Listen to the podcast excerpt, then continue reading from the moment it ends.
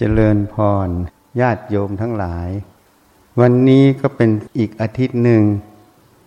ที่ทำผ้าป่าช่วยเหลือเรื่องโรคระบาดโควิด -19 ขณะนี้สถานการณ์รอบโลกยังไม่น่าไว้วางใจ รัฐบาลเริ่มเปิดประเทศ และมีคนเดินทางเข้าสู่ประเทศไทย ทั้งถูกกฎหมาย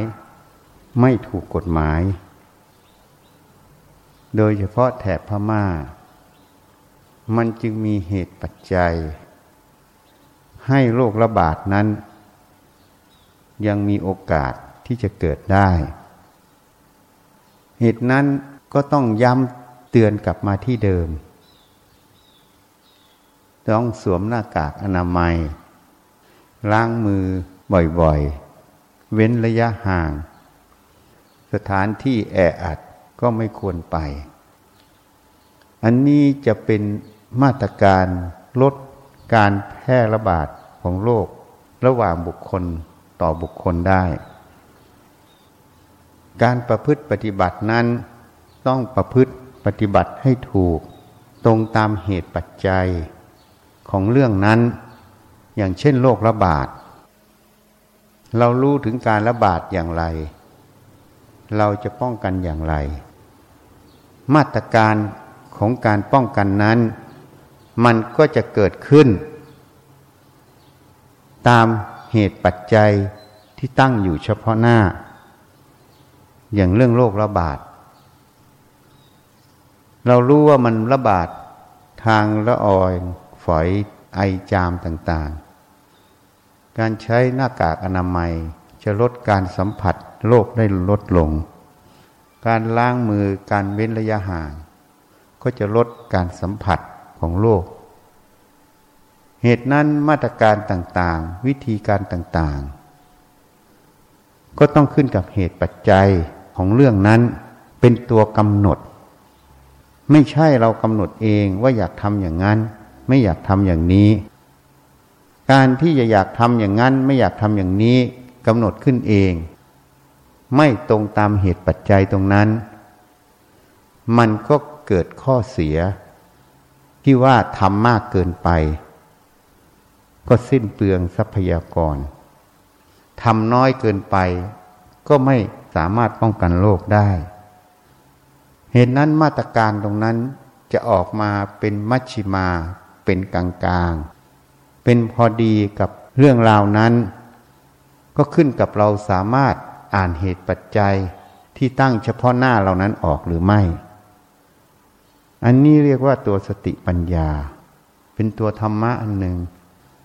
คนส่วนใหญ่จะเอาผลมาพูด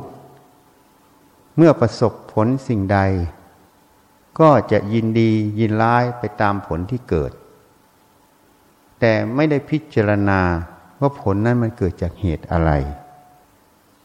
เมื่อไม่ได้พิจารณา มันก็เกิดความยินดียินร้าย เกิดโลภะโทสะนั่นเอง เหตุนั้นตัวเหตุปัจจัยที่ตั้งเฉพาะหน้า กอบกับสิติปัญญาที่อ่านออก จึงเป็นตัวกำหนด มาตรการหรือวิธีปฏิบัติ หรือการประพฤติตนเองต่อเรื่องนั้น ๆ อันนี้คืออนัตตาธรรม ไม่ใช่เราต้องการทำหรือไม่ต้องการทำอันนี้ต้องแยกให้ออก ถ้าแยกไม่ออกก็จะไม่รู้จักคำว่าอนัตตา รู้แต่อนัตตาคือนกแก้วนกขุนทอง ไม่ใช่ตัวตน ไม่ใช่ของเรา ไม่ใช่ตัวเรา ไม่ใช่ตัวตนของเรา ท่องอยู่ แม้แต่ท่องอยู่ก็ไม่เห็นคำว่าอนัตตา เพราะอนัตตา มันต้องเห็นจากสติปัญญา เห็นจากการพิจารณาเหตุปัจจัยตรงนั้น และเห็นตรงตามความเป็นจริงของสิ่งนั้น นั่นจึงเป็นอนัตตาธรรม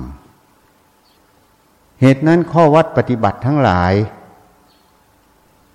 พระพุทธเจ้าสอนเน้นมาที่จิต ให้ฝึกจิตไปสู่ความรู้ความเห็นที่ถูกต้อง เมื่อฝึกจิตให้ไปสู่ความรู้ความเห็นที่ถูกต้อง จึงประพฤติทางกายได้ถูกต้อง เรียกว่ากายสุจริตประพฤติทางวาจาได้ถูกต้อง เรียกว่าวจีสุจริตประพฤติทางใจคือคิดได้ถูกต้อง เรียกว่าสัมมาสังกัปปะ หรือมโนสุจริตนั่นเอง เหตุนั้นสุจริตสาม จะเกิดขึ้นได้ ก็ต้องอาศัยสติคือความระลึก ปัญญาพิจารณาเหตุปัจจัยตรงนั้น สติปัญญาจะเกิดไม่ได้ ถ้าไม่มีสมาธิเป็นบาทเป็นฐาน สมาธิคือความตั้งใจมั่น คือจิตที่ตั้งมั่น ในจุดใดจุดหนึ่งที่กระทำงานตรงนั้นอยู่ ส่วนใหญ่เขาก็ไปสอนตั้งมั่นอยู่ที่พุทโธลมหายใจเข้าออก หรือตั้งมั่นที่เดินจงกรมกลับไปกลับมา อันนั้นเป็นเบื้องต้น ไม่ใช่ที่สุดของสติสมาธิ เป็นเบื้องต้นของการฝึกสติสมาธิ แต่สติสมาธิที่ตั้งมั่นนั้น จะต้องตั้งมั่นทุกอิริยาบถททุกการกระทำทุกการเคลื่อนไหวของ จิตและกายนั่นเอง อันนี้ต้องฝึกอยู่ทุกขณะนั่นเอง ที่นี่มีการสอนกันมากมายในสำนักปฏิบัติทั้งหลาย เวลาเราจะสอนอะไร เราจะเรียนรู้อะไร คนสอนนั้นก็จะไปเรียนตำราตำราเล่มแรกก็คือตำราพระไตรปิฎกตำราเล่มที่สองก็คือคำสอนของครูบาอาจารย์ ที่เราเคารพที่เราเชื่อถือเชื่อมั่น แล้วก็ตีความไปตามความรู้ความเห็นที่เราเรียนมาพอเกิดจากการตีความ ก็จะอาศัยความรู้ความเห็นที่เรียนรู้มาในอดีต มาเป็นฐานในการคิดในการตีความนั่นเอง ที่นี้ การสอนในโลกเหล่านี้โดยเฉพาะประเทศไทย เราถูกสอนให้เชื่อ แต่เราไม่เคยถูกสอนให้พิจารณา ว่าสิ่งที่เรารับรู้มาควรเชื่อหรือไม่ควรเชื่อ ควรกระทำหรือไม่ควรกระทำฝรั่งมันจะสอนให้วาย มันไม่สอนให้บีลีฟเมื่อหาเหตุผลได้ ตรงความจริงแล้วประพฤติแล้วถูกต้อง จึงค่อยเชื่อ ความเชื่อจึงมีอยู่สองอย่าง เชื่อเรื่องแรกก็คือเชื่อโดยศรัทธา แต่ศรัทธาความเชื่อตัวนี้ มันเป็นศรัทธาความเชื่อที่ยังงมงายอยู่ แต่ศรัทธาตัวที่สอง ที่เห็นเหตุเห็นผลเห็นความจริงแล้วค่อยเชื่อศรัทธาตัวนี้เป็นศรัทธาที่ต้องตั้งอยู่บนความจริง ไม่ใช่ศรัทธาที่เชื่องมงาย เหตุนั้นการประพฤติปฏิบัตินั้นศรัทธาส่วนใหญ่จะเริ่มจากศรัทธาตัวแรกศรัทธาตัวที่สอง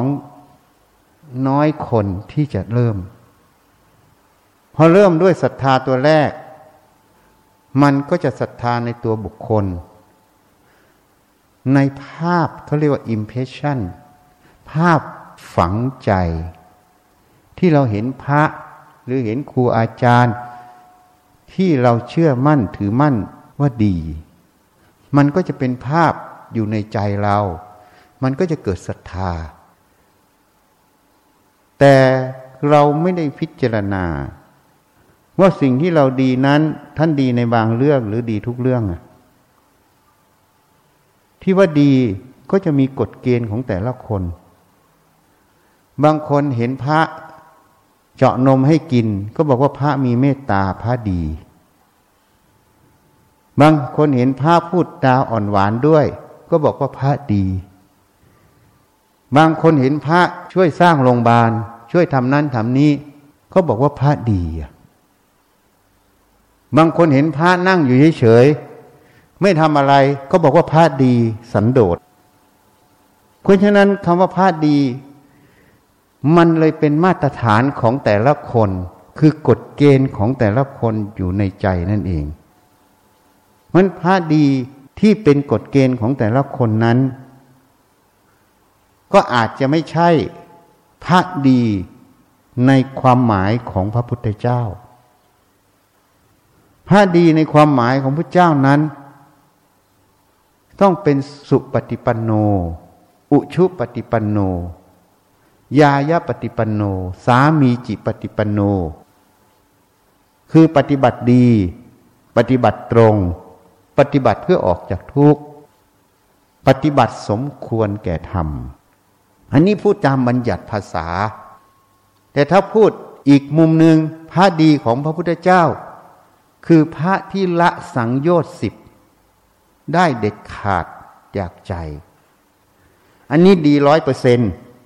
ดีเจ็ดสิบห้าเปอร์เซนคือพระอนาคามีละสังโยชน์ห้าข้อได้ พระดีห้าสิบเปอร์เซนคือพระสกทาคามี คือละสังโยชน์ได้สามและทำสังโยชน์อีกสองข้อ คือราคะกับปฏิฆะสังโยชน์ให้เบาบางลง แต่ไม่ได้เด็ดขาด พระดียี่สิบห้าเปอร์เซนคือพระโสดาบันละสังโยชน์ได้สามข้อแรก อันนี้คือพระดีของพระพุทธเจ้า แต่พระดีของชาวบ้านอาจจะไม่ใช่ พระดีของพุทธเจ้าหมายถึงผู้ที่เห็นความจริง ผู้ที่มีสติปัญญา ผู้ที่ละโลกกดหลงนั่นเอง เบาบางไปจนหมดโลกกดหลง อันนี้เป็นเกณฑ์พระดีของพระพุทธเจ้า แต่เกณฑ์พระดีของพวกเรานั้น ก็อยู่บนเกณฑ์ของแต่ละคน เพราะนั้นศรัทธาตรงนี้มันจึงเกิดขึ้นตามความเห็นของแต่ละคน ตามความเชื่อของแต่ละคน แต่ศรัทธาตรงนี้ไม่ได้เกิดจากตัวปัญญา ปัญญาที่เห็นแจ้งความจริง ในกายใจตนเองสามารถทำให้โลภโกรธหลงเบาบางจนหมดสิ้น เกิดความไม่ทุกข์ในใจเกิดขึ้นได้ อันนี้เป็นศรัทธาที่เห็นแจ้งความจริงตรงนี้ เป็นอจลศรัทธา เป็นศรัทธาที่กอบด้วยปัญญานั่นเอง นี่ เหตุนั้นพระดีเลยมีมาตรฐานต่างกันไง แต่ถ้าเอามาตรฐานพระพุทธเจ้า พระดีในประเทศไทยร้อยเปอร์เซนนับจำนวนได้เป็นหลักหน่วย นับตัวบุคคลได้เลย ถ่ายภาพพระดีในสายตาของประชาชน แต่ในเกณฑ์ของพระพุทธเจ้า อาจจะได้ศูนย์เปอร์เซ็นต์นะพระดีในประชาชนที่เชื่อมั่นว่าครูบาอาจารย์ตัวเอง เป็นพระอรหันต์นั้น แต่ในเกณฑ์ของพระพุทธเจ้าอาจจะได้คะแนนศูนย์เปอร์เซ็นต์นะเหตุนั้นการจะรู้จักพระดีหรือไม่พระดี เราต้องประพฤติปฏิบัติให้เห็นธรรม ให้เห็นความจริงก่อน เราจึงจะรู้ว่าพระนั้นดีจริงหรือไม่ดีจริง ที่เรารู้ก็รู้ตามโฆษณาชวนเชื่อ รู้ตามครูบาอาจารย์แนะนำให้ รู้ตามสหธรรมิกแนะนำให้ รู้ตามลูกศิษย์ยกย่องให้ แต่งตั้งให้ แต่เราไม่ได้รู้ด้วยปัญญาญาณ ที่เราเห็นแจ้งในอัตธรรมและความประพฤติของท่าน เพราะเมื่อปัญญาเราไม่ถึงท่าน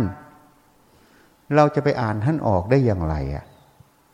จริงไหมอะ เหตุนั้นในภูมิธรรมต่าง ๆนั้น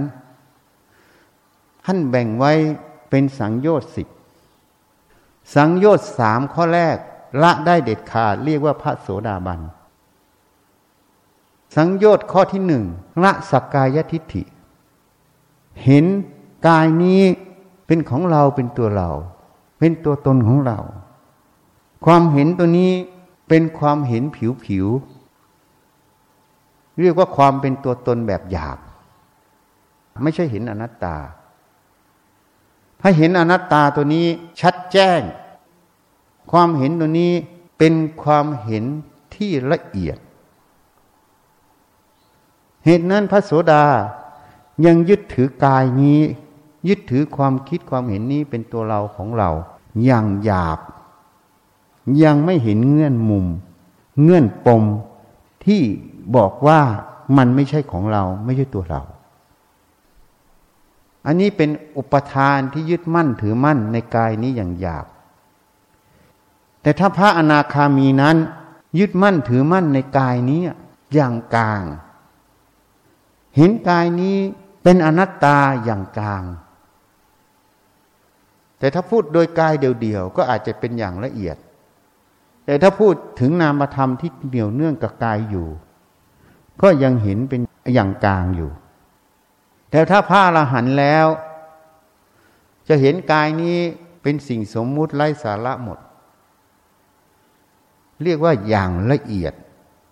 คือเรียกว่าเห็นอนัตตาเต็มภูมินั่นเอง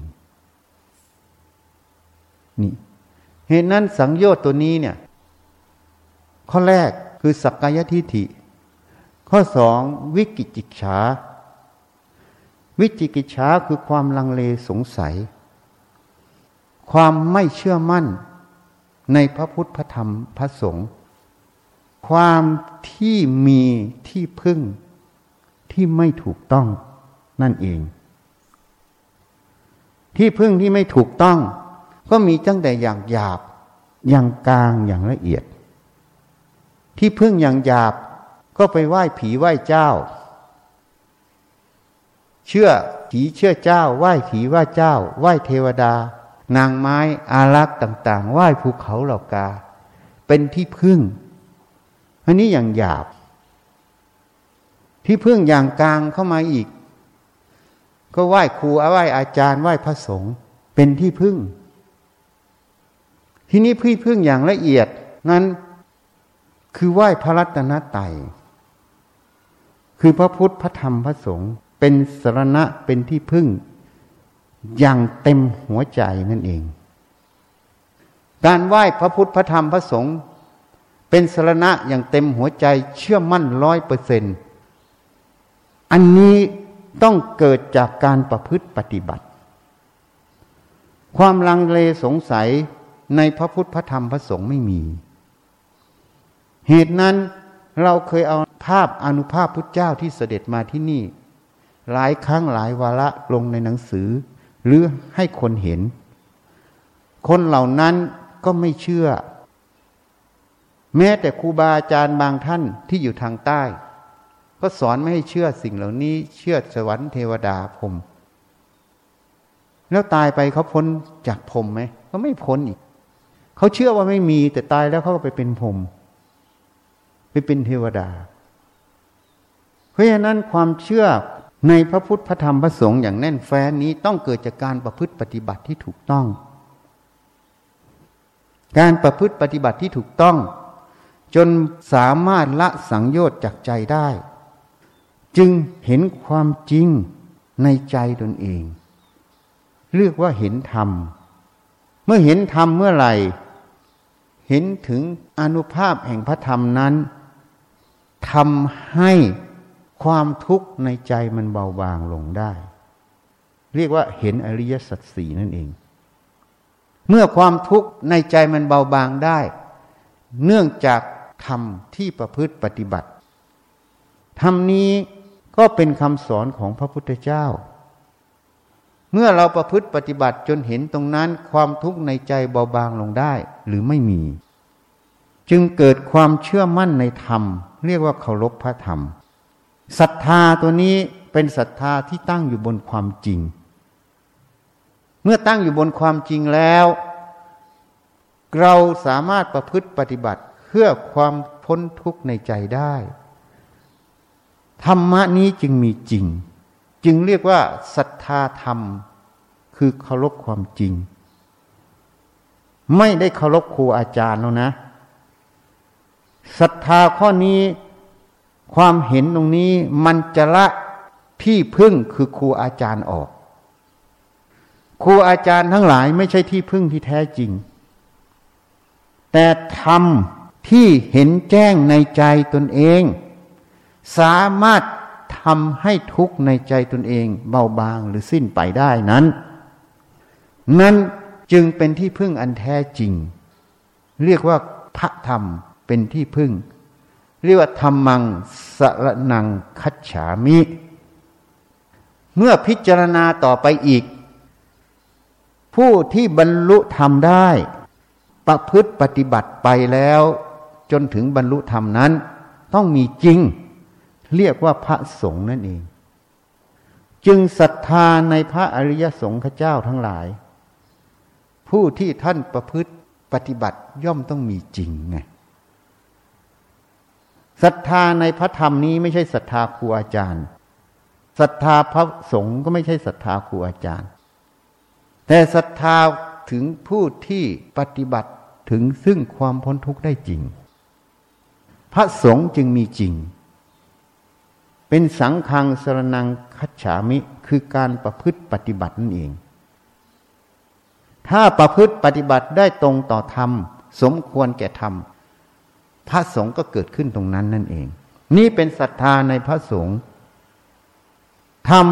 ที่แสดงมาแล้วปฏิบัติได้จริง ผู้ที่ค้นพบธรรม และนำออกมาแนะนำสั่งสอนประชาชน และพุทธศาสนิกชนทั้งหลายนั้น ย่อมมีจริง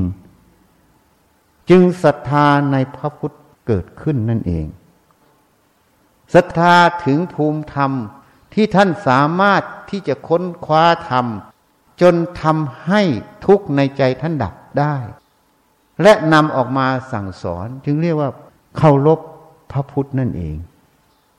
จึงมีพระพุทธพระธรรมพระสงฆ์เป็นสารณะอันแน่นแฟ้น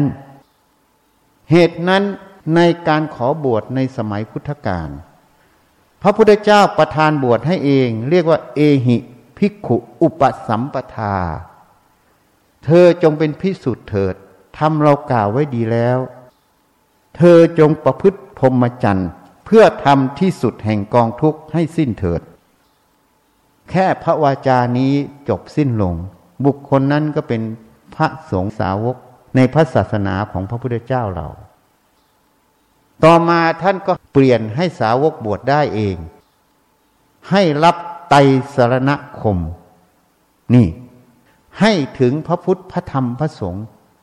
เมื่อกล่าวคำถึงพระพุทธพระธรรมพระสงฆ์ผูกไว้ในจิตอย่างแน่นแฟ้นแล้วค้นคว้าจนถึงธรรมตรงนั้น บุคคลนั้นจึงเป็นพระสงฆ์เกิดขึ้นนั่นเอง จนต่อมาการกล่าวถึงพระพุทธพระธรรมพระสงฆ์ก็เลยเป็นกล่าวลอยๆ ไม่มั่นคง บางคนก็อาจจะเป็นอุปชาบวชได้หมด แต่ไม่มีคุณธรรม ท่านจึงให้สงฆ์บวช เรียกว่ายติจตุจกรรมเกิดขึ้นนั่นเอง ให้สงฆ์เป็นใหญ่ในการอนุญาตบวชนั่นเอง ใช้มติของสงฆ์นั่นเอง เหตุนั้นเมื่อประพฤติปฏิบัติ เห็นธรรม ทรงทำไว้แล้ว จึงมีศรัทธาในพระพุทธพระธรรมพระสงฆ์เป็นที่พึ่งแน่นแฟ้น จึงละความยึดมั่นถือมั่นในครูบาอาจารย์เป็นที่พึ่ง พึ่งพระพุทธพระธรรมพระสงฆ์แทน อันนี้เรียกว่าละอย่างกลางออกไป เพราะเห็นธรรมละเอียด จึงละธรรมอย่างกลางออก จึงละธรรมอย่างหยาบออก คือเชื่อไหว้เจ้าไหว้ผี ไหว้ภูเขาเหล่ากา ไหว้อะไรเป็นที่พึ่งไง ผีสางนางไม้ทั้งหลายเป็นที่พึ่ง การบวงสวงเผาคนเผาผีเผาอะไรทุกอย่างอย่างความเชื่อในแต่ละยุคแต่ละช่วงแม้แต่แม่มดอะไรต่างๆ ก็ละออกไปหมด สิ่งเหล่านี้ไม่ใช่ที่พึ่ง ทรงเจ้าเข้าผีก็ไม่ใช่ที่พึ่ง ที่พึ่งแท้คือพระพุทธพระธรรมพระสงฆ์คือการประพฤติปฏิบัติให้ตรงต่อธรรมนั่นเอง ตรงต่อความจริงนั่นเอง นี่พอย้อนไปถึงตรงนี้ เมื่อกายของผู้นั้นดับไป เมื่อท่านบรรลุธรรม สมมุติว่าเป็นอรหันตสาวก หรืออรหันตสัมมาสัมพุทธเจ้าเกิดขึ้น เมื่อกายนี้แตกดับ จิตที่บริสุทธิ์นั้นก็ทรงความบริสุทธิ์อยู่ อนุภาพนั้นไม่ได้เสื่อมสูญไปไหน ผู้ที่เข้าถึงพระรัตนตรัยแท้ จะไม่ปฏิเสธ อนุภาพของพระพุทธเจ้า เทคโนโลยีสมัยนี้ตรวจจับได้ถึงพลังงาน แต่เนื่องจากคนถูกสอนมาผิด ไม่ถึงพระรัตนตรัยแท้ เลยคิดว่าภาพเหล่านี้เป็นความเชื่องมงายอะมันจะงมงายได้อย่างไร เมื่อท่านเสด็จมา เพราะธรรมชาติจิตที่บริสุทธิ์นั้นเมื่อละธาตุขันไปแล้ว ธรรมชาตินั้นไม่ได้ทำลายตนเอง ไม่ได้สูญหายไปไหน ธรรมชาตินั้นอยู่พระนิพพาน สมมุติเรียกว่าอมตะนั่นเอง ไม่เกิดไม่แก่ไม่เจ็บไม่ตาย อนุภาพเหล่านั้นยังอยู่ตลอด แต่จะสงเคราะห์บุคคลใดก็ขึ้นกับบุคคลนั้นมีกรรมสัมพันธ์กับท่านไหมบุคคลนั้นปฏิบัติดีปฏิบัติชอบไหมปฏิบัติสมควรแก่ธรรมไหมถ้าบุคคลนั้นเป็นอย่างนี้ ท่านก็มาสมาคมด้วย ท่านก็มาสงเคราะห์ด้วย ถ้าบุคคลนั้นเชื่อว่าเป็นพระอรหันต์คนเชื่อหมดบ้านหมดเมือง แต่จิตไม่บริสุทธิ์จริงตามเกณฑ์ของพระพุทธเจ้า อนุภาพของพระพุทธก็ย่อมไม่มาสงเคราะห์ ไม่มาสมาคม เพราะไม่ใช่บัณฑิตนั่นเอง จึงตรงกับมงคลสูตร อเสวนาจะพารนัง มันทิตานันจะเสวนา ปูชาจะปูชนียนัง เอตัมมังกระมุตตมัง ไม่ให้เสวนาคบคนพานพานคือมิจฉาทิฐิในใจ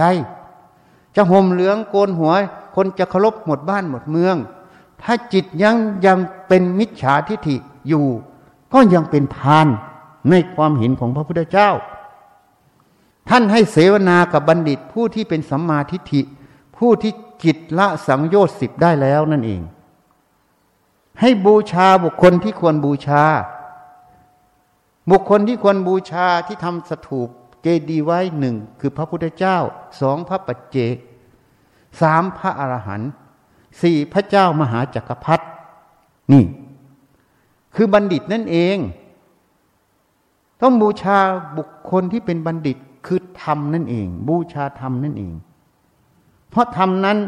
จึงทำให้บัณฑิตเกิดขึ้นไง ถ้าบุคคลนั้นไม่ทรงธรรมอยู่ก็ไม่ใช่บัณฑิต นี่ อันนี้คนยังเข้าใจผิด เห็นผิดสอนกันมาผิดผิด แล้วก็เชื่อผิดผิด แล้วก็สร้างกระแสแห่งความเห็นผิด เลยปฏิเสธความมีอยู่ของพระพุทธเจ้า ปฏิเสธความมีอยู่ของพระอริยสงฆ์ที่เข้านิพพานไปแล้ว ท่านเหล่านั้นเมื่อเข้านิพพานแล้ว ไม่ได้สูญหายไปอย่างที่เราเข้าใจ เพียงแต่ท่านไม่มีความเกิดความแก่ความเจ็บความตาย เพราะไม่มีเหตุปัจจัยให้เกิดนั่นเอง เพราะอาวิชชาดับไปจากใจหมดแล้ว นี่ เหตุนั้นท่านจึงเชื่อมั่น มีพระพุทธพระธรรมพระสงฆ์เป็นที่ตั้ง เรียกว่าละวิจิกิจฉาสังโยชน์ ออกจากใจโดยเด็ดขาดนั่นเอง เชื่อมั่นในพระพุทธพระธรรมพระสงฆ์เป็นอจนละศรัทธาศรัทธาที่ไม่งอนแง่น ไม่คอนแทนแม้แต่ชีวิตจะดับศูนย์ก็ไม่สามารถเปลี่ยนศรัทธาในใจของท่านเหล่านี้ได้ ที่นี่ศีลพัตตปามาตสังโยชน์เขาแปลว่ารูปคำศีลพจน์ ยึดมั่นถือมั่นนั่นเอง ในข้อวัดปฏิบัติ ข้อวัดปฏิบัตินั้นก็มีอย่างหยาบอย่างกลางอย่างละเอียดเนี่ยอยังหยาบก็เช่น เรื่องของไสยศาสตร์ เรื่องของหมอดูผูกดวงเห็นไหมการประพฤติปฏิบัติก็เชื่อไปตามนั้น เขาทายทักให้ทำอย่างนั้น ก็ต้องไปทำอย่างนั้น หรือไสยศาสตร์เขาสอนให้ทำอย่างนั้น ใช้มนต์ดำใช้อย่างนั้นอย่างนี้ก็ใช้ไป หรือความเชื่อในบางลัทธิต่างๆ ก็ทำไปตามอย่างนั้น อันนั้นเรียกว่า ศีลพัตตปามาตอย่างหยาบนั่นเอง ศีลพัตตปามาตอย่างกลาง คือข้อวัดปฏิบัติที่เจริญสมถะ วิปัสสนากรรมฐาน แต่จะเริญไม่ถูกต้องตรงต่อธรรม เอาความเห็นตัวเองเข้าไปตีความ แล้วก็เกิดเป็นกฎเกณฑ์ เป็นข้อวัดปฏิบัติของแต่ละสำนักนั่นเอง แล้วก็ยึดมั่นถือมั่น ว่าสิ่งเหล่านี้จะทำให้พ้นทุกข์ได้จริง เชื่อมั่นถือมั่น ข้อวัดปฏิบัติเหล่านี้ที่ไม่ได้เกิดจากสติสมาธิปัญญาวิจัย ไม่ได้เกิดจากการปฏิบัติที่ถูกต้อง ข้อวัดปฏิบัติเหล่านี้จึงเป็นศีลพัตตปามาตโดยไม่รู้ตัว นี่ศีลพัตตปามาตตัวนี้เป็นข้อวัดปฏิบัติที่ออกมาทางรูปกายในการกระทำอย่างเช่น นั่งสมาธิทั้งวัน นั่งทั้งคืน คิดว่าจะพ้นทุกข์บางรูปก็สอน ต้องนั่งห้าหกชั่วโมงขึ้นไปค่อยพ้นทุกข์ถ้านั่งไม่ได้อย่ามาคุยเรื่องธรรมะ อันนั้นก็เลยเป็นยึดมั่นในข้อวัดปฏิบัติ สมัยพุทธกาลฤาษีชีภัยเขานั่งได้มานกว่านี้ เขาได้ถึงสมาบัติแปดทำไมเขาไม่พ้นทุกข์เพราะเขาไม่มีอริยมรรคองแปดเป็นทางเดินนั่นเอง นี่ บางคนก็สอนห้ามทำงาน ให้เดินจงกรมนั่งสมาธิอย่างเดียวทำงานไม่ได้ปฏิบัติธรรมข้อวัดปฏิบัติเหล่านี้ ก็เกิดอุปทานยึดมั่นถือมั่น ก็เป็นเหตุให้เป็นศีลพัตตปมาตสังโยชน์โดยไม่รู้ตัว เพราะอะไรจึงพูดเช่นนั้น เพราะเขาเห็นว่าสิ่งเหล่านั้นคืองาน การเดินจงกรมนั่งสมาธิคือการปฏิบัติธรรม อันนี้ อยู่ในกฎเกณฑ์ของสมมุติในใจ เขาไม่เห็นสิ่งที่สัมผัสทั้งหมดเป็นรูป รู้สัมผัสเป็นนาม ในนามความรู้ตรงนั้น ไม่มีรูปข้างนอกเลย นี่เรียกว่าแยกรูปแยกนาม เพราะฉะนั้นจะทำอะไรอะ จะกวดตาด จะขนปูนเทปูน ก็ปฏิบัติธรรมหมด ถ้าผู้นั้นมีสติสมาธิ เห็นถึงความเกิดดับ เห็นถึงการเคลื่อนไหวเหล่านั้นอยู่ รู้อยู่ไม่ติดอยู่ในสมมุติเหล่านั้น ก็ปฏิบัติธรรมอยู่ทุกขณะนั่นเอง เหตุนั้นเครื่องมือที่เขาสร้างขึ้นมา เพื่อเป็นทางเดิน เป็นเบื้องต้นของการประพฤติปฏิบัติ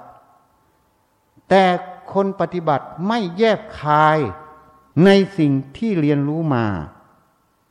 ก็เลยหลงสำคัญ ยึดมั่นถือมั่นว่านั่นคือสิ่งที่ถูกต้อง ต้องทำอย่างนี้อย่างเดียว ห้ามทำอย่างอื่นทำอันอื่นไม่ได้ปฏิบัติธรรมแล้วพอทำอย่างนี้ก็เลยผูกจิตเอาไว้อย่างนี้ เป็นกฎเกณฑ์ในใจก็เลยเป็นสมถะ เหตุนั้นในอภิธรรมจึงกล่าวไว้ อารมณ์ของสมถะคือบัญญัติ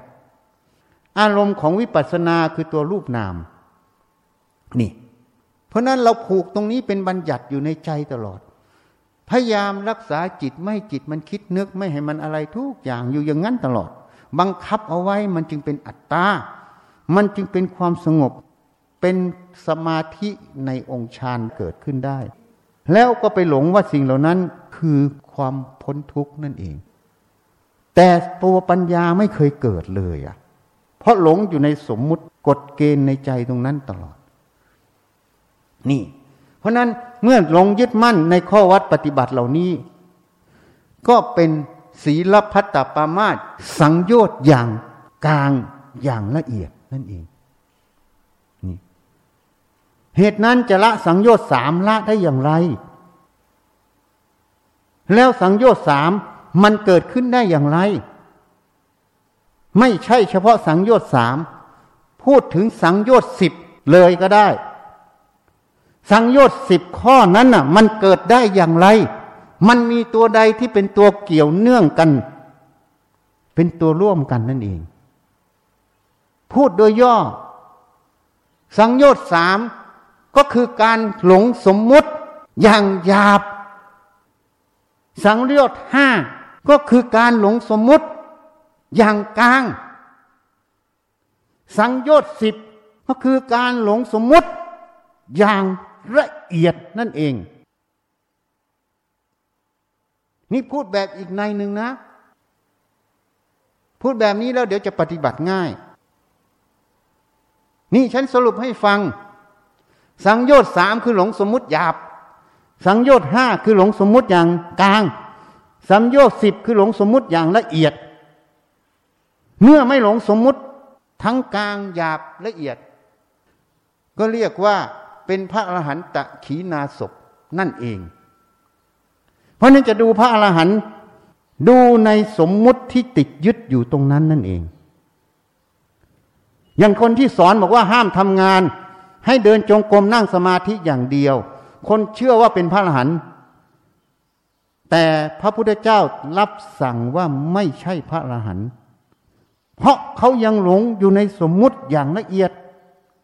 เพราะเขายังเห็นเป็นงาน เมื่อเห็นเป็นงาน สมมุติมันจึงครอบงำอยู่ในความรู้ตรงนั้น ในความรู้ตรงนั้น มันมีสมมุติกับปรมัตสมมุติปรมัตเป็นอย่างไร ก็เทียบให้ฟัง ทัศนะให้ฟัง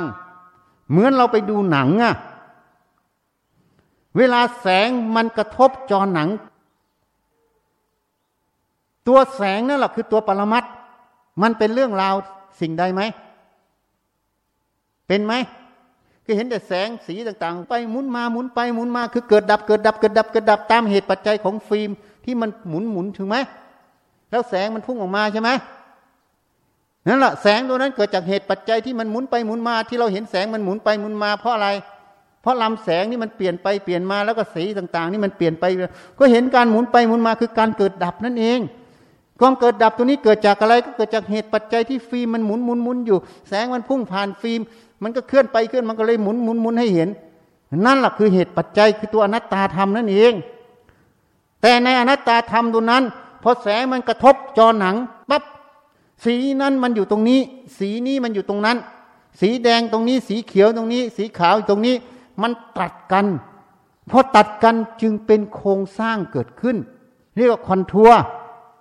โครงสร้างเกิดขึ้น จึงเกิดภาพเกิดขึ้นในจอหนังใช่ไหมถามว่าภาพนั้นมีอยู่จริงในจอหนังไหมอย่างเช่น หนังสงคราม มีรถถังพุ่งเข้ามา ถามว่ามีรถถังจริงอยู่บนจอหนังไหมมีแต่ภาพเสมือนคือแสงถูกไหมแสงนั้นเองที่มันเกิดขึ้นเป็นภาพนั่นเอง ที่เราเห็นเป็นภาพเป็นเรื่องราวตรงนั้น นั่นแหละคือรูปสัญญาเป็นตัวสมมุติเกิดขึ้นนั่นเอง นี่ในใจมันก็เป็นแบบนี้ มันเป็นภาพเสมือนในใจ เป็นรูปสัญญา แล้วภาพเหล่านั้นเนี่ย เมื่อฟิล์มมันพุ่งต่อกัน ภาพนี้ดับภาพนี้เกิด ภาพนี้ดับ ภาพนี้เกิด อย่างที่เราเรียนรู้มาสิบหกภาพ ต่อวินาทีใช่ไหมมันมีภาพที่เคลื่อนไหวที่ต่างกันนิดนิดนิดนิดนิดนิดนิดนิดนิดนิดนิดนิดนิดนิดสิบหกภาพต่อวินาที มันจึงเกิดการเคลื่อนไหวของภาพนั้น ถูกไหม ใช่ไหมอะเพราะนั้นจริง ๆ มันเป็นภาพเดียวๆแต่มันเหลี่ยมกันทีละนิด ทีละนิด ทีละนิด ทีละนิดทีละนิดจึงเป็นภาพการเคลื่อนไหวใช่ไหมอันนี้จึงเกิดโครงสร้างของภาพ เกิดการเคลื่อนไหวในภาพ ใช่ไหมภาพที่ปรากฏอยู่นั้นเป็นรูปสัญญา แต่การเคลื่อนไหวของภาพนั้นเทียบให้เห็นคือตัวสังขารคือความคิด เหตุนั้นท่านกล่าวไว้จิตตสังขารสภาพปรุงแต่งจิต คือสัญญาเวทนานั่นเอง คือภาพนั้นนั่นเอง สัญญาตัวนี้มันจะจำจำทั้งโครงสร้าง จำทั้งกฎเกณฑ์ เพื่อให้ขบวนการมันดำเนินการได้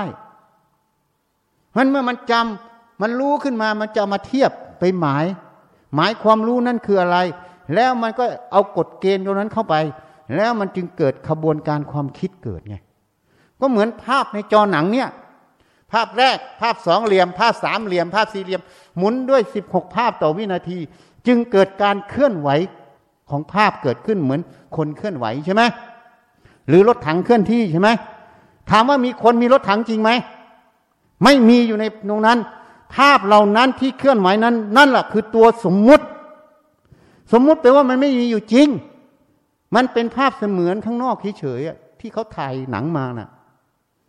นี่ เพราะฉะนั้นในใจมันเป็นอย่างนี้ ทีนี้เราไปยินดียินร้ายกับอะไร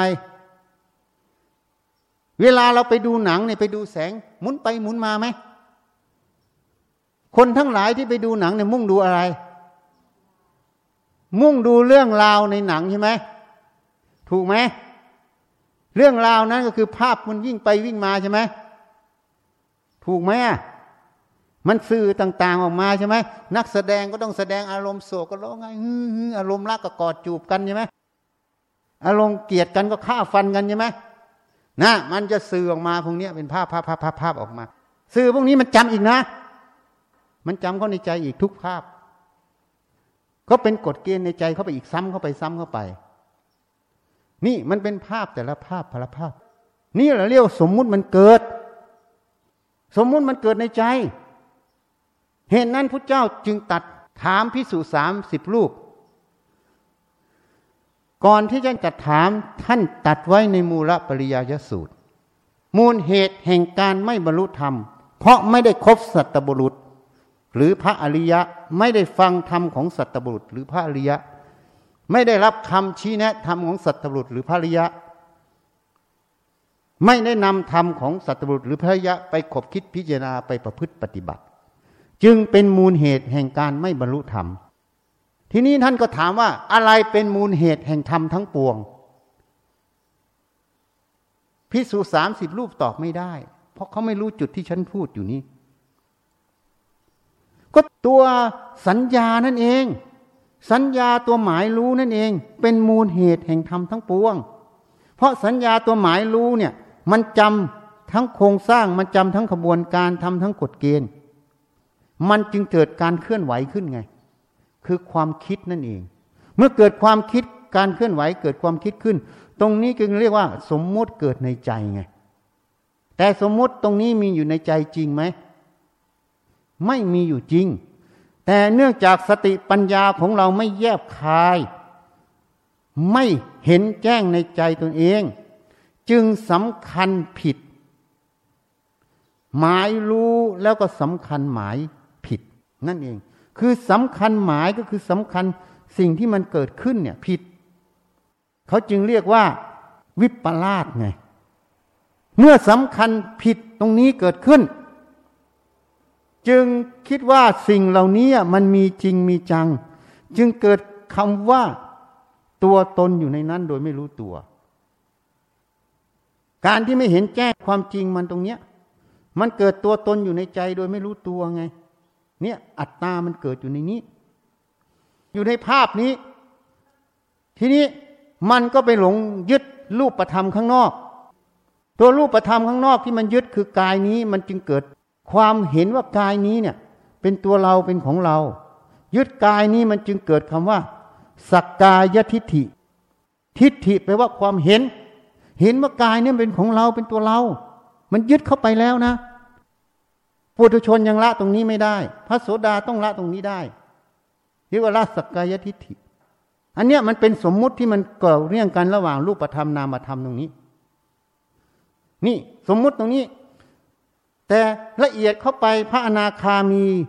ท่านจะเห็นถึงตัวสัญญาที่มันสมมุติสร้างขบวนการเหล่านี้เกิดขึ้น นี่เรียกว่าเห็นสมมุติอย่างกลาง แต่สมมุติอย่างหยาบยังไม่เห็นนะ มันบังอยู่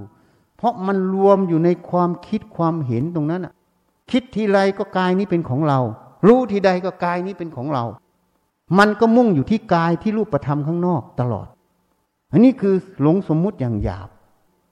เพอหลงสมมุติอย่างกลางเนี่ย มันจะทิ้งกายแล้วนะ มันจะกลับมาที่นามธรรม คือสัญญาสังขารตัวนี้ มันจะวิจัยเวทนาตรงนี้ มันวิจัยเวทนา มันจะเริ่มละเข้าสู่ปรมัตถะ ให้รู้จักสมมุติปรมัตเริ่มเอารูปนามเป็นอารมณ์ ตรงนี้จึงไม่สำคัญหมายไปตามสมมุติอย่างหยาบมันจึงทำให้ราคะโทสะมันเบาบางลง เรียกว่าละสังโยชน์สาม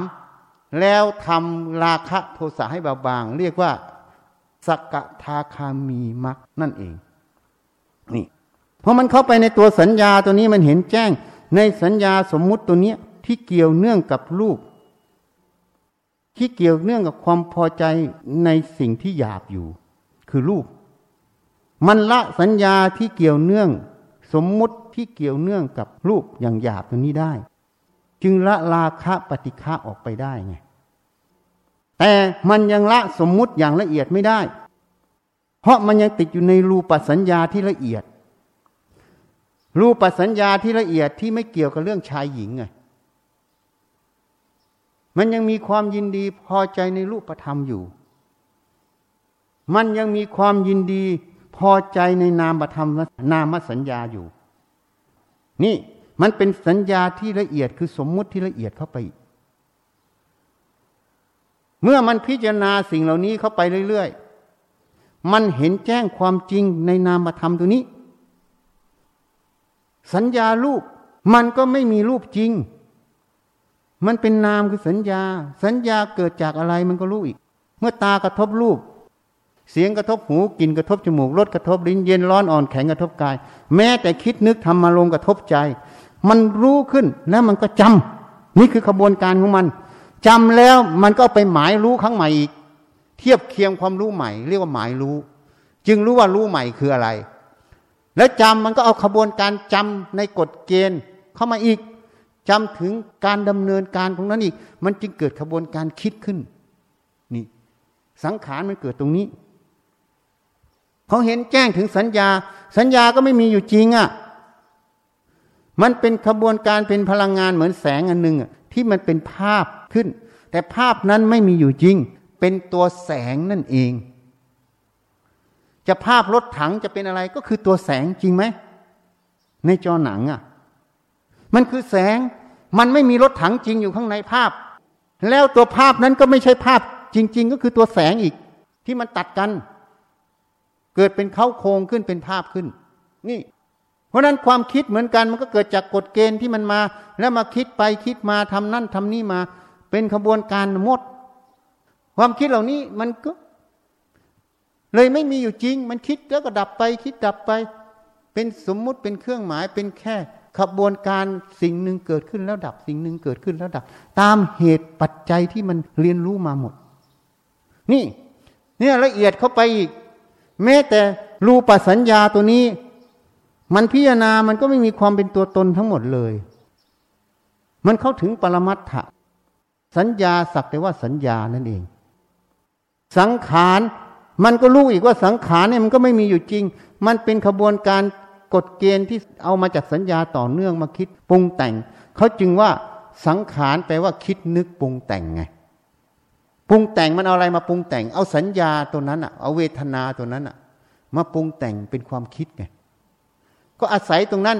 เหมือนฉันรักเธอเนี่ยคำว่าฉันรักเธอ ฉันจะตีหัวโยมแอนอย่างเงี้ยคำว่าฉันจะตีหัวโยมแอนนี่ประโยคนี้เกิดจากอะไร จาก พยัญชนะกับสระผสมกันขึ้นมา เป็นประโยคว่าฉันจะตีหัวโยมแอนจริงไหมจริง ๆ มันมีอยู่จริงไหมมันเกิดการผสมกันขึ้นเลยเป็นประโยค รูปประโยคตัวนี้ขึ้นใช่ไหมตัวมันก็คืออะไร ก็คือพยัญชนะสระใช่ไหมพออยู่โดดๆเดียวๆก็ไม่มีความหมายอะไรใช่ไหมถูกไหมอะพอเอามาเรียงกันเปิดก็เลยฉันจะตีหัวโยมแอน โยมแอนก็เลยไม่พอใจฉันไง ก็ต้องตีหัวฉันกลับไง ใช่ไหมนี่มันเลยเป็นเรื่องราวเกิดขึ้นนี่ไง นี่สังขารปรุงแต่ง มันเป็นอย่างนี้ เนี่ย มันจึงปรุงแต่ง ความปรุงแต่งตัวนี้มันก็มีอย่างหยาบอย่างกลางอย่างละเอียดอีกนะ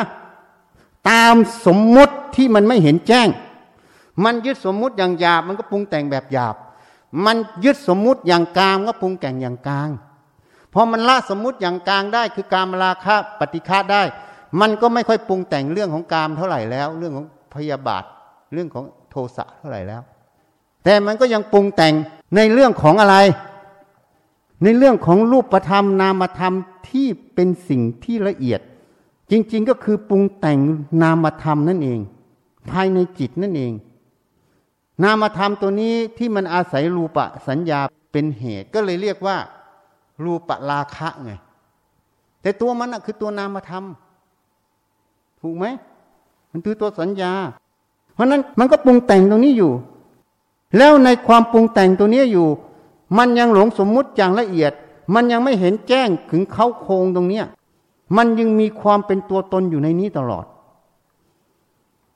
นี่อย่างยกตัวอย่างให้ฟังรถคันหนึ่งที่วิ่งไปได้เนี่ย มันเป็นสภาพรถเกิดขึ้นได้ เพราะอะไร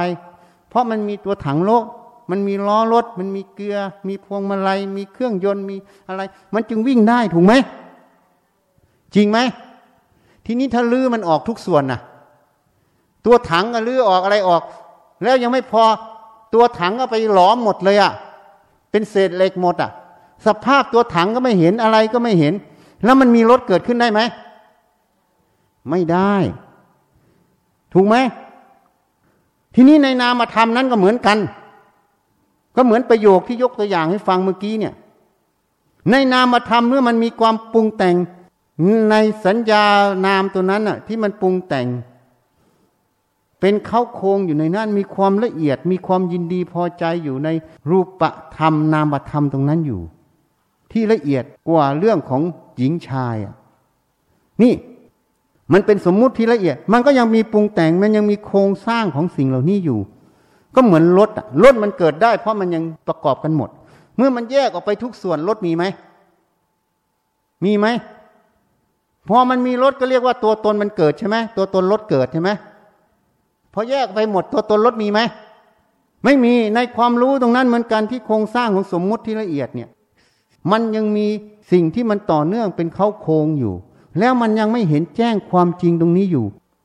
มันจึงเป็นอัตตาที่ละเอียดเกิดขึ้นอยู่ เมื่ออัตตาตรงนี้เกิดอยู่ มันยังยึดถืออยู่ มันยังเทียบเขาเทียบเราตามกฎเกณฑ์ของสมมุติที่มันละเอียด มันจึงเกิดเป็นตัวมานะอยู่ไง เหตุนั้นเมื่อมานะตัวนี้เกิดอยู่ รูปะราคะยังมีอยู่อรูปะราคะยังมีอยู่ มันย่อมต้องปรุงแต่งไปตามสมมุติละเอียดเหล่านี้อยู่ตลอด การที่มันปรุงแต่งไปตามสมมุติละเอียดอย่างนี้อยู่ตลอดเนี่ย มันจึงเป็นอุทัจจะสังโยชน์อยู่ไง เมื่อมันปรุงแต่งไปแล้วมันก็ยังยินดี ยินร้ายอยู่ในการปรุงแต่งตัวนั้นอยู่นะ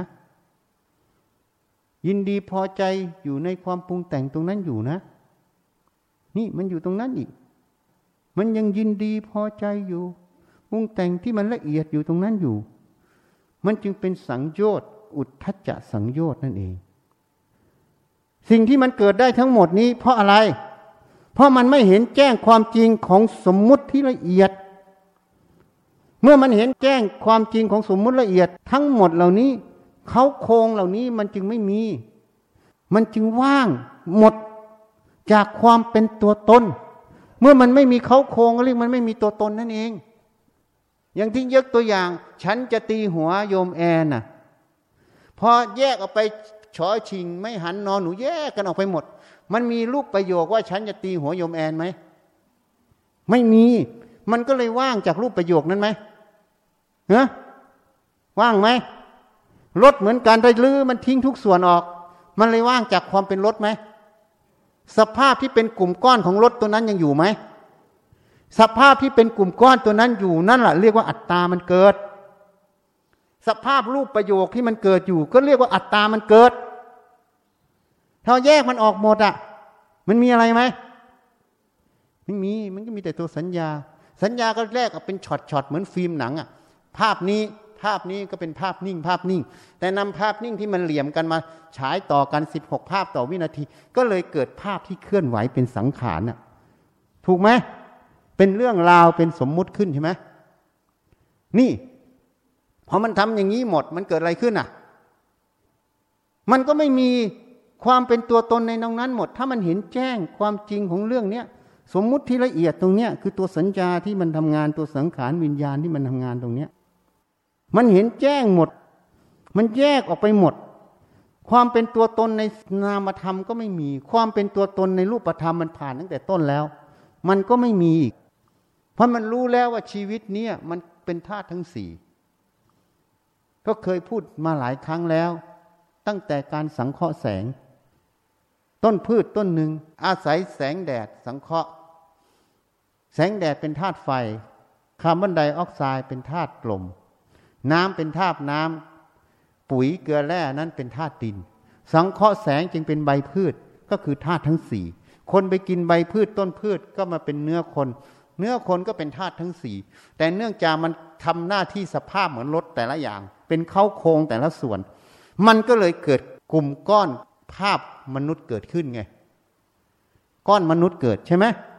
ก็เลยเรียกตัวตนมันเกิด แต่เราเราพิจารณาตรงนี้ไปหมด มันก็ไม่มีตัวตนมันเป็นธาตุสี่หมดเลยอะถูกไหมอันนี้ความเป็นตัวตนในรูปไม่มี แต่ความเป็นตัวตนในนามยังมีนะ ความเป็นตัวตนในนามตรงนี้เนี่ยมันต้องแยกลงไปอีก อย่างที่พูดให้ฟังเนี่ย แยกเข้าไป แยกเข้าไปพอแยกเข้าไป มันไม่มีกลุ่มก้อน ไม่มีสิ่งใดที่จะไปสำคัญหมาย มันจึงละรูปราคะอรูปราคะละมานะละอุทัจจะนั่นเอง การที่มันเห็นแจ้งความจริงทั้งหมดเนี่ยเรียกว่ามันละอวิชชาสังโยชน์ออก เหตุนั้นการประพฤติปฏิบัตินั้น จะต้องเดินตามมรรคมีองค์แปดนั่นเองมรรคมีองค์แปดเรียกว่าสัมมาทิฏฐิคือความเห็นชอบ เห็นชอบคือตัวปัญญาสัมมาสังกัปปะดำริชอบดำริตามที่เห็นชอบ เห็นชอบคือเห็นตรงตามความเป็นจริงดำริชอบตรงตามความเป็นจริง ก็เรียกว่าตัวปัญญา สัมมาวาจาพูดชอบ สัมมากรรมตะการงานชอบ สัมมาอาชีวะเลี้ยงชีพชอบ อันนี้เป็นกายวาจายกออกไปก่อน เป็นตัวศีลตัวนี้ไม่ต้องพูดถึง เพราะถ้าจิตถูกต้องกายวาจาก็ถูกต้องใช่ไหมทีนี้ตัวต่อไปคือสัมมาวายมะคือความเพียรสัมมาสติสัมมาสมาธิสามตัวนี้สงเคราะห์ลงตัวสมาธิใช่ไหมเหตุนั้นการประพฤติปฏิบัติ ย่นลงไปก็คือการเจริญสติสมาธิปัญญานั่นเอง ถูกไหมเมื่อประพฤติปฏิบัติก็ต้องฝึกตัวสติ ตัวสมาธิตัวปัญญา ขยายออกไปก็คือตัวมรรคแปดนั่นเองสมาธิฐิสมาสังกปะคือตัวปัญญา ใช่ไหมสัมมาวายมะสัมมาสติสัมมาสมาธิคือสติกับสมาธิถูกไหมจริงไหมอะ ส่วนสัมมาวาจาสัมมากรรมันตะสัมมาชีวะไม่ต้องพูดถึง เพราะกายวาจามันมาจากมโนคือใจ ถ้าใจมันเห็นถูกมันก็คิดถูกพูดถูก ถ้าใจมันเห็นผิดมันก็คิดผิดพูดผิด แล้วก็กระทำผิด ก็ออกไปทางกายวาจา ถูกไหมก็เป็นตัวศีลนั่นเอง นี่เห็นนั้นต้องเจริญสติสมาธิทุกอริยบทแล้ววิเคราะห์วิจัยพิจารณาตรงนี้ให้มาก ตั้งแต่ข้อวัดปฏิบัติเริ่มต้นต้องถูกพิจารณาไม่ใช่ถูกความเชื่อครอบงำต้องพิจารณาว่าสิ่งที่ประพฤติปฏิบัตินั้นมันถูกต้องหรือไม่ถูกต้อง ตรงนี้เป็นปัญหาของผู้ปฏิบัติใหม่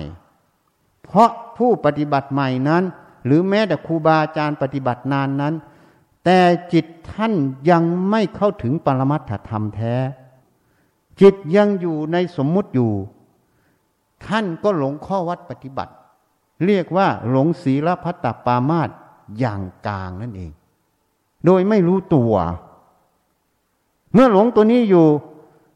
ทำที่จะเข้าไปละสกายทิฏฐิก็ยังไม่มี เพราะข้อวัดปฏิบัติที่ผิดนั้น ไม่ได้เจริญตัวมรรคแปดอย่างแท้จริงนั่นเอง จะเดินจงกรมนั่งสมาธิอย่างไร ก็ยังไม่ได้เดินมรรคแปดเพราะสัมมาทิฏฐิมันไม่เกิด มรรคแปดต้องมีสัมมาทิฏฐิเกิด มีตัวปัญญาเกิด เพราะปัญญาขั้นแรกที่จะเกิดขึ้นได้นั้น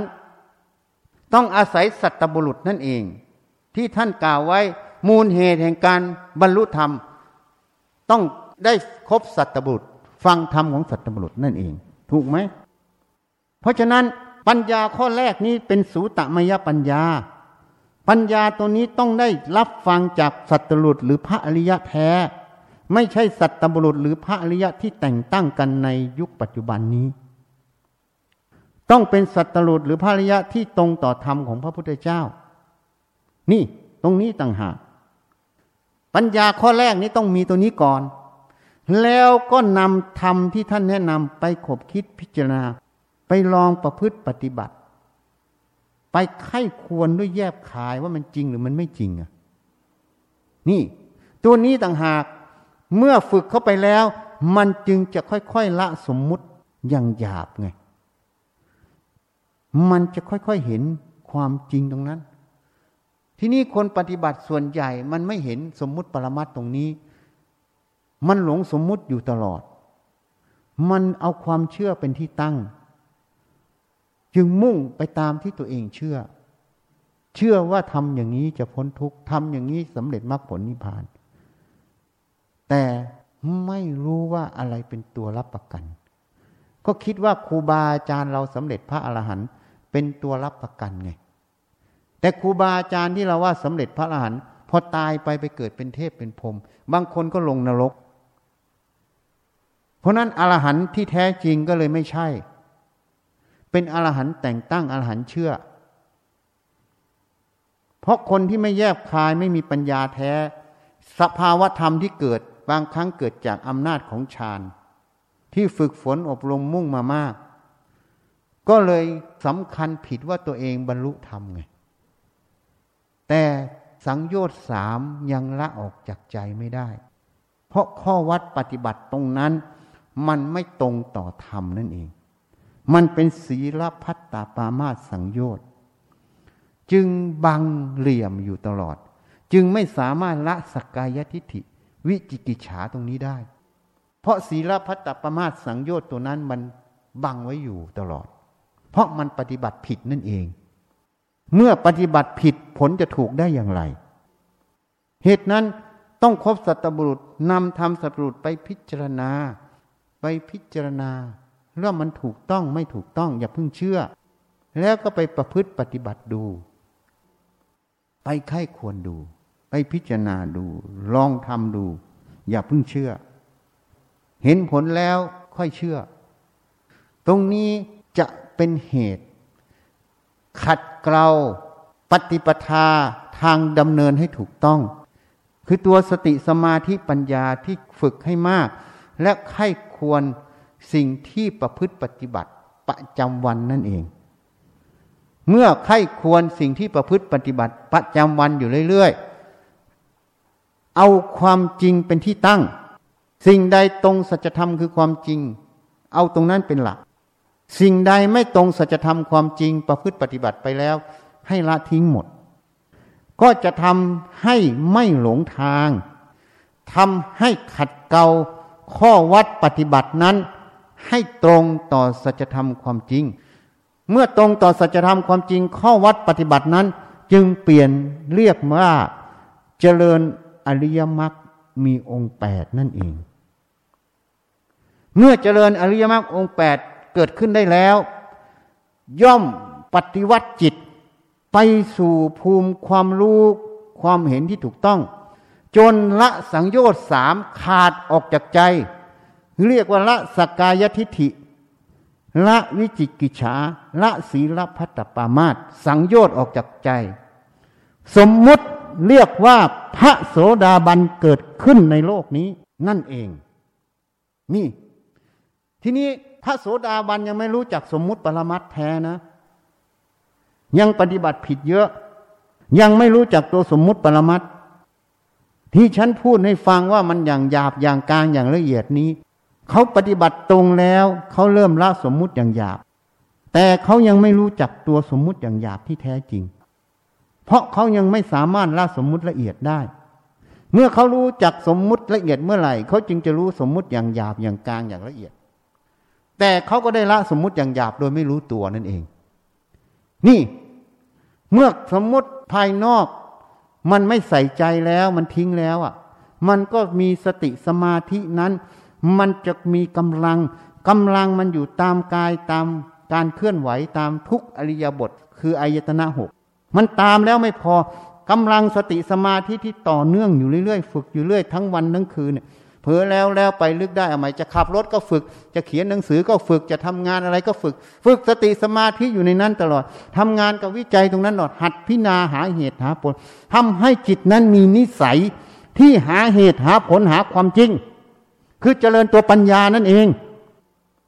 เมื่อมันฝึกอย่างนี้เรื่อย ๆ เรื่องภายนอกมันก็ไม่ค่อยใส่ใจแล้ว สติสมาธิมันละเอียดเข้า มันจะเข้ามาอยู่ที่กาย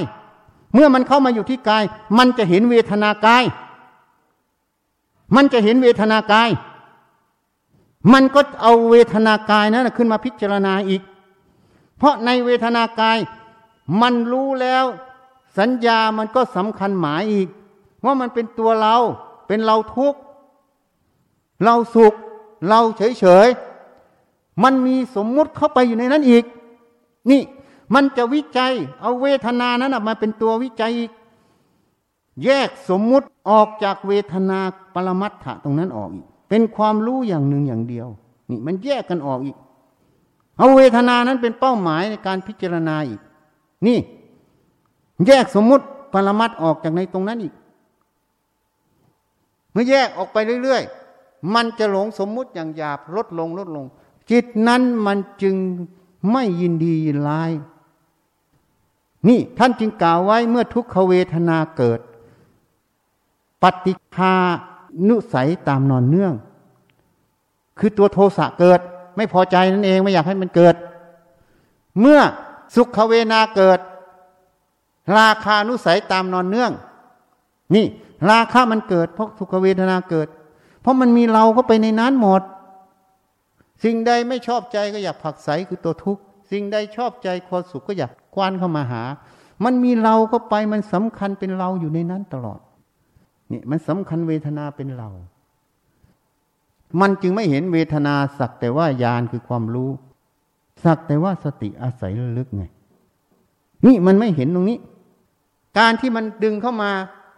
อยากได้ก็เป็นกามตัณหา เป็นภาวะตัณหา ทุกขเวทนาเกิดมันก็อยากผักใส ก็เป็นวิภาวะตัณหาเกิดนั่นเอง ทีนี้ถ้าเกี่ยวกับหญิงชายมันก็เป็นกามตัณหา เกี่ยวกับพัสดุ เกี่ยวกับสิ่งของเกี่ยวกับความอยากอยู่ อยากได้อยากดูตรงนั้นมันก็เป็นภาวะตัณหาเกิดนั่นเองนี่ มันรวมอยู่ในนี้หมดเลย ความไม่เห็นแจ้งตัวนี้มันก็เลยเป็นตัวอวิชชาตัวทุกข์มันก็เกิดในนี้ นี่ถ้ามันพิจารณาเรื่อย มื่อสติมันมาอยู่ในกาย มันก็เห็นเวทนากาย มันก็พิจารณาเวทนากาย มันละเอียดเข้าไปมันก็สัมพันธ์เข้าไปสู่ตัวนามธรรมคือความคิดนั่นเอง ความรู้ความเห็นนั่นเอง เมื่อมันละเอียดเข้ามันก็ไปสู่มโนทวารทันความคิดความเห็นตรงนี้ มันก็จะวิจัยความคิดความเห็นตรงนี้มันก็จะแยกสมมุติปรมัตตรงนี้ออก มันจะเข้าสู่สมมุติอย่างกลางอย่างละเอียดแล้ว เนี่ยมันจะวิจัย มันก็อาศัยตัวสติ ตัวสมาธิตัวปัญญาไข้ควรอยู่ตลอดตรงเนี้ยอยู่ตลอดอยู่ตลอด สติสมาธิปัญญาเดินไข้ควรอยู่ในนี้ตลอด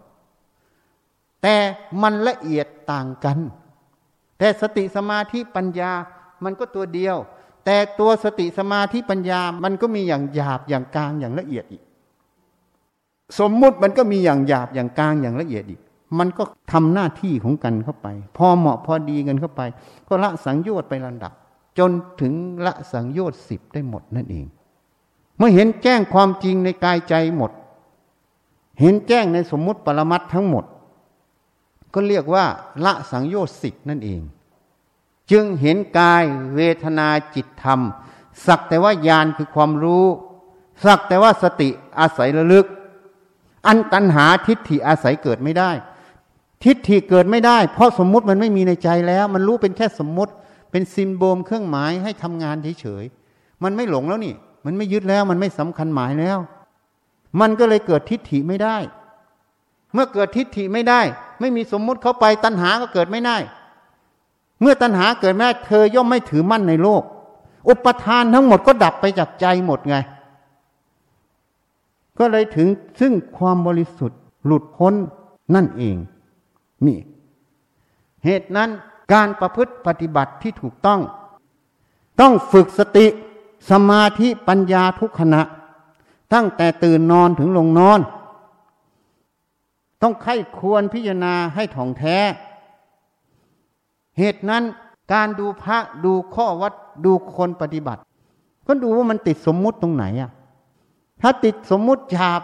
ก็คุณธรรมยังหยาบ หรือไม่มีคุณธรรม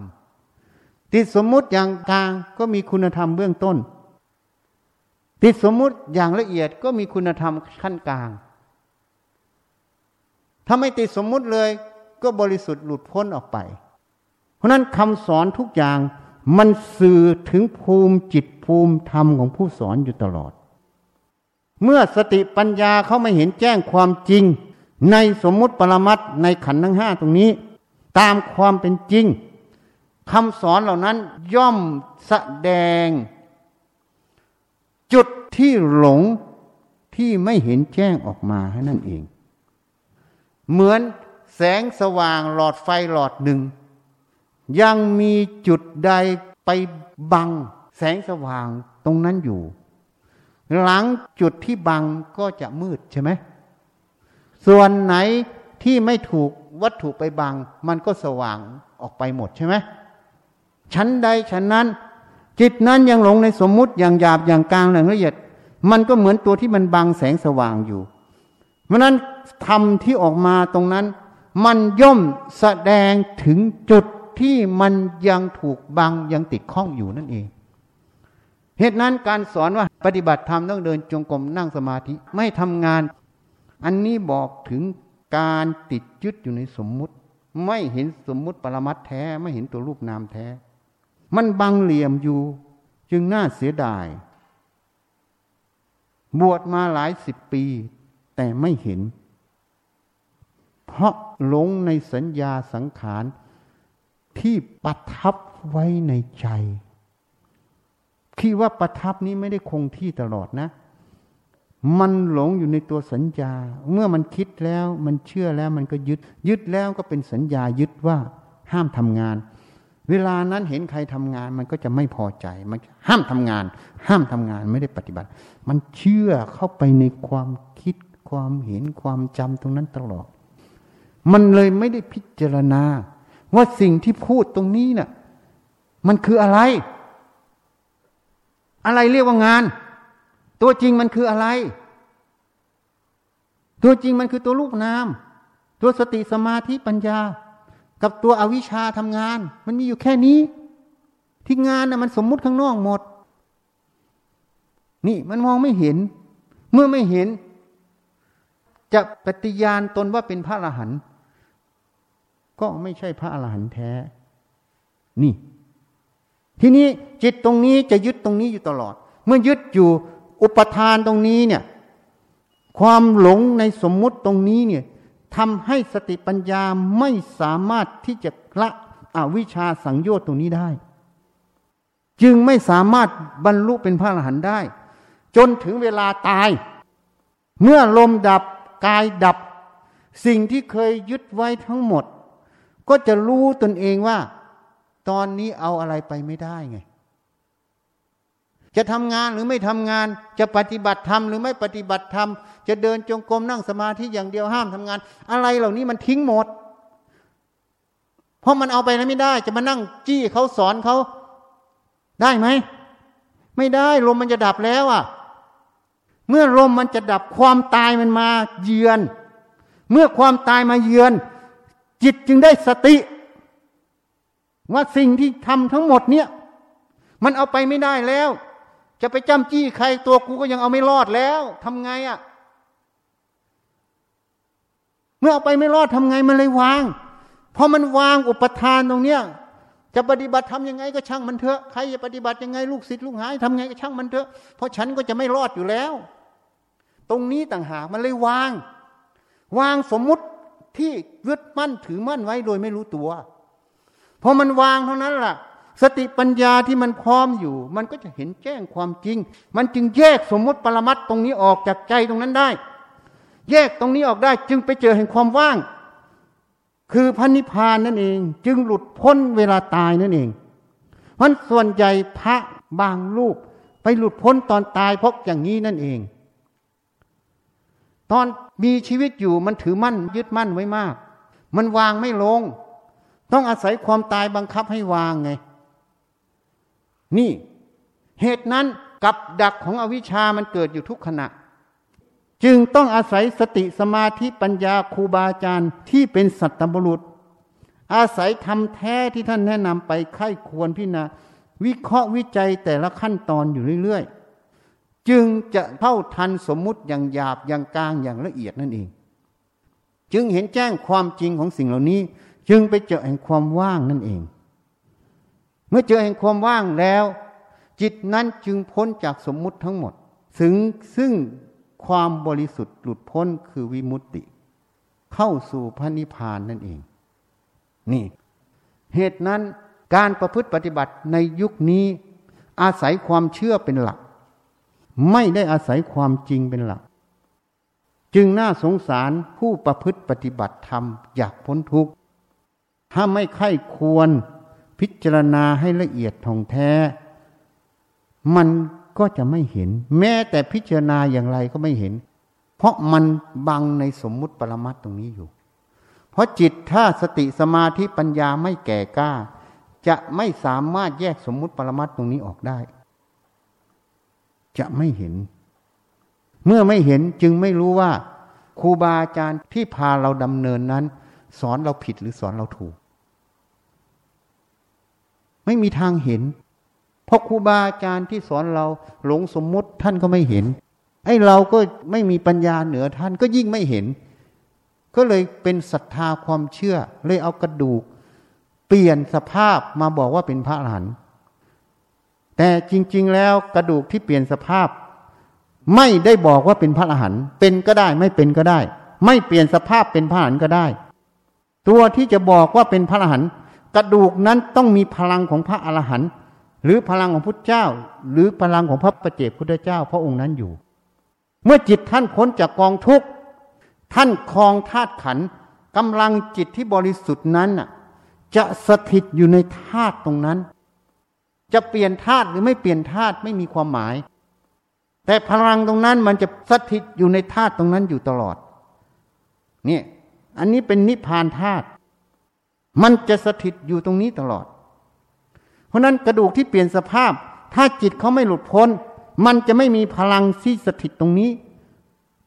นี่ เพราะนั้นกระดูกที่เปลี่ยนมันจึงเกิดจากขบวนการปฏิกิริยาเคมีความร้อนถึงทางวิทยาศาสตร์เขารู้หมด คาร์บอนเมื่ออยู่ในความร้อนสูงความดันที่เหมาะสมก็เกิดเป็นเพชรไง ถูกไหมมันกระดูกวัตถุสารต่าง ๆ ที่มันเปลี่ยนสภาพ มันมีการหลอมละลายพวกนี้หมด แม้แต่แก้ว โยนเข้าไปหลอมละลายก็เป็นจุดก้อนแก้วใช่ไหมอันนี้เป็นเรื่องของธาตุหมด ไม่ใช่เรื่องของพระอรหันต์พระอรหันต์จะบอกได้อย่างเดียวคือกระดูกนั้นต้องมีพลังของพระอรหันต์รูปนั้นอยู่ ซึ่งคนส่วนใหญ่ตรวจไม่ได้ เมื่อตรวจไม่ได้ จึงไม่รู้ว่านี่คือพระธาตุจริงหรือพระธาตุเกนี่มันเป็นปัญหาตรงนี้ และเขาไม่ได้ทิพย์ไปจากสุเขาไม่เห็นรัศมีจากพระธาตุนั่นเอง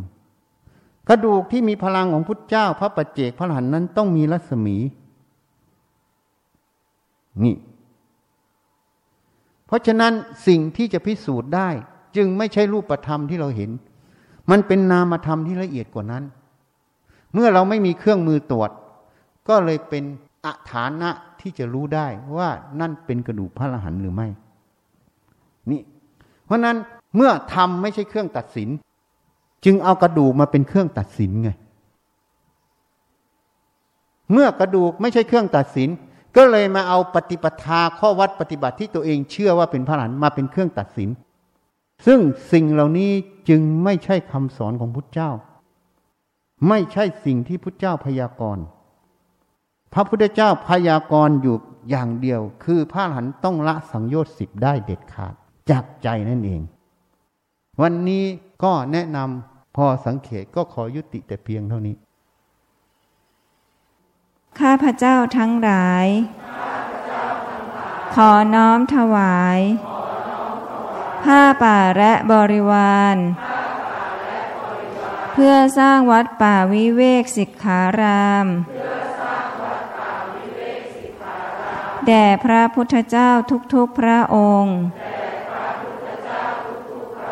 โดยมีสมเด็จพระพุทธเจ้าองค์ปฐม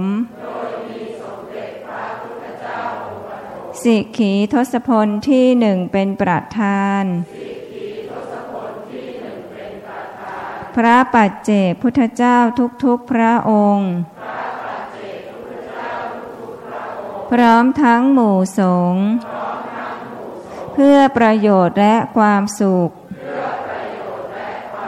แก่ข้าพเจ้าทั้งหลาย ขอบุญกุศลนี้ จงเป็นเหตุปัจจัย ให้ข้าพเจ้าทั้งหลาย มีสัมมาทิฏฐิ เข้าถึงพระนิพพาน ขอต่ออายุให้ยืนยาวข ขอให้พระพิสุแม่ชี และญาติโยมที่ทำบุญทั้งหลาย มีสุขภาพแข็งแรง โรคภัยสลายตัว หรือไม่เกิดโรคภัย ขอให้โรคระบาดโควิด -19 หยุดระบาดลง และไม่เกิดการระบาดเฟสสองในประเทศไทย ขอให้เศรษฐกิจของผู้ทำบุญคล่องตัว และเศรษฐกิจของประเทศไทย ฟื้นตัวโดยเร็วและแข็งแกร่ง ขอให้มีสติปัญญา หน้าที่การงานทั้งหลายคล่องตัว ปัญหาและอุปสรรคทั้งหลายสลายตัว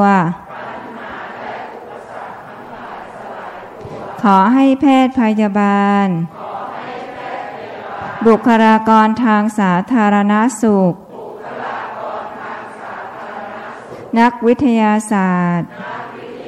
เจ้าหน้าที่ที่เกี่ยวข้องทั้งหมด เหล่าผู้นำทั้งหลาย โดยเฉพาะประเทศไทย มีสุขภาพแข็งแรง มีสติปัญญา ตัดสินใจได้ทันเหตุการณ์และรวดเร็ว ในการรักษา ป้องกันและควบคุมโรค ขอให้คิดค้นวัคซีนสำเร็จโดยเร็ว ขอให้ประชาชนในโลกนี้ เราผู้นำทั้งหลาย มีจิตเป็นกุศล มีสติ มีสมาธิ มีความเห็นถูก และความเห็นผิดที่ขัดแย้งกัน ให้เกิดความสามัคคี ให้เกิดความสงบในโลกใบนี้ โดยเฉพาะประเทศไทย ขออำนาจบุญกุศล ที่ได้ทำในครั้งนี้ ขอให้กฎของอกุศลกรรมเก่าทั้งหมด สลายตัวไป ขออุทิศบุญกุศล ที่ได้ทำในครั้งนี้ แก่บุคลากรทางสาธารณสุข ทุกสาขาอาชีพทุกคนเหล่าผู้นำทั้งหลาย ประชาชนทั้งหลายพ ระพิสุสามเณรชี ผู้ปฏิบัติธรรมทั้งหลาย และแก่บิดามารดา บุตรธิดา พี่น้อง ครูอาจารย์ ญาติมิตรของข้าพเจ้าทั้งหลาย ทุกภพทุกชาติ จนถึงปัจจุบันชาติ เจ้ากรรมนายเวรทั้งหลายเท้าสักกะเทวราช พระยายมราชท้าวสวัตตีเทวราชท้ามหาราชทั้งสี่และบริวารเราพรมทั้งหลายทุกชั้นเหล่าเทวดาทั้งหลายทุกชั้น นายบัญชีและบริวาร เจ้าที่เจ้าทางเราพญานาคทั้งหลาย โอปาติกะทั้งหลาย สัมภเวสี เปรต จิตวิญญาณที่มีรูปและไม่มีรูปสรรพสัตว์ทั้งหลายทุกภพทุกภูมิ ขอให้มีส่วนได้รับ และอนุโมทนาในผลบุญครั้งนี้ ท่านใดมีทุกข์ ขอให้พ้นจากทุกข์ ท่านใดมีสุข ขอให้สุขยิ่งยิ่งขึ้นไป มีสัมมาทิฏฐิ เข้าถึงพระนิพพาน ขอพญายมราชลุงพุทธ โปรดเป็นพยานเทิน สาธุเอาเตรียมกวดน้ำยะถาวาริวะหาปุระภริปุเรนติสาครังเอวเมวิโตทินังเปตานังอุปากปติ อิจิตังปิติตังตุมหังคิปเมวะสมิจตุสัพเพปเรนตุสังกปา จันโทปนาราโสยธามณิโหติราโสยธามวิวาจันตุสัพพโรโควินาสตุมาเตภวัต วันตารายโยสุขิธิขายุกภาวะอภิวันทนาสิริสเนจาวัฏาปจายโนจัตตารธรรมาวัฏ นันติอายุวันโนสุขัง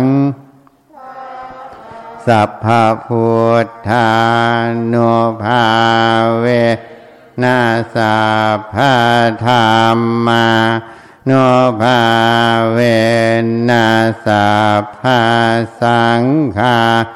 นุภาเวนาพุทธรัตานัง ธรรมรัตนังสังฆรัตานังเตนนังรัตานานังอานุภาเวนาจตุราสิเตสาหัสสาธรรมาขันธาโนภาเวนาปิตากัต ตายานุภาเวนาชินาสาวกานุภาเวนาสาเพเตโรหาสาเพเตพายาสาเพเต อันตรายาสาเพเต อปัตถาวาสาเพเตวันนิเมตตาสาเพเตอาวามังคาราวินาสันตุอายุวัฏฐโกธานาวัฏฐโกสิริวัฏฐโก ยาสาวัตถากวาภาราวัตถากวาวันนาวัตถากวาสุขาวัตถากวาหอตุสัพพาทาทุกขาโลขาพายาเวราโสกาสัตตุจุปัต ทาวาเนกาอันตารายาปิเวนะสันตุจเตชาสาชายาสิทเทธานังราพัสอดทิภาคยังสุขังภารังสิริอายุจาวันโน จาพอคังวัดเทจายาสาวาสัตตวาสาจาอายุจาชีวาสิทธิภาวันตุเตภาวตุสาหามังคาลาลาขันตุสา ภาเทวตาสาภาพุทธาโนภาเวนัสาหาปัจเจกพุทธาโนภาเวนัสาภาธรรมาโนภาเวนัสาภาสังฆา นภาเวนัสัทธาโสทิหาวันตุเต สมาธิสุขภาพการงานนะ อธิษฐานเอา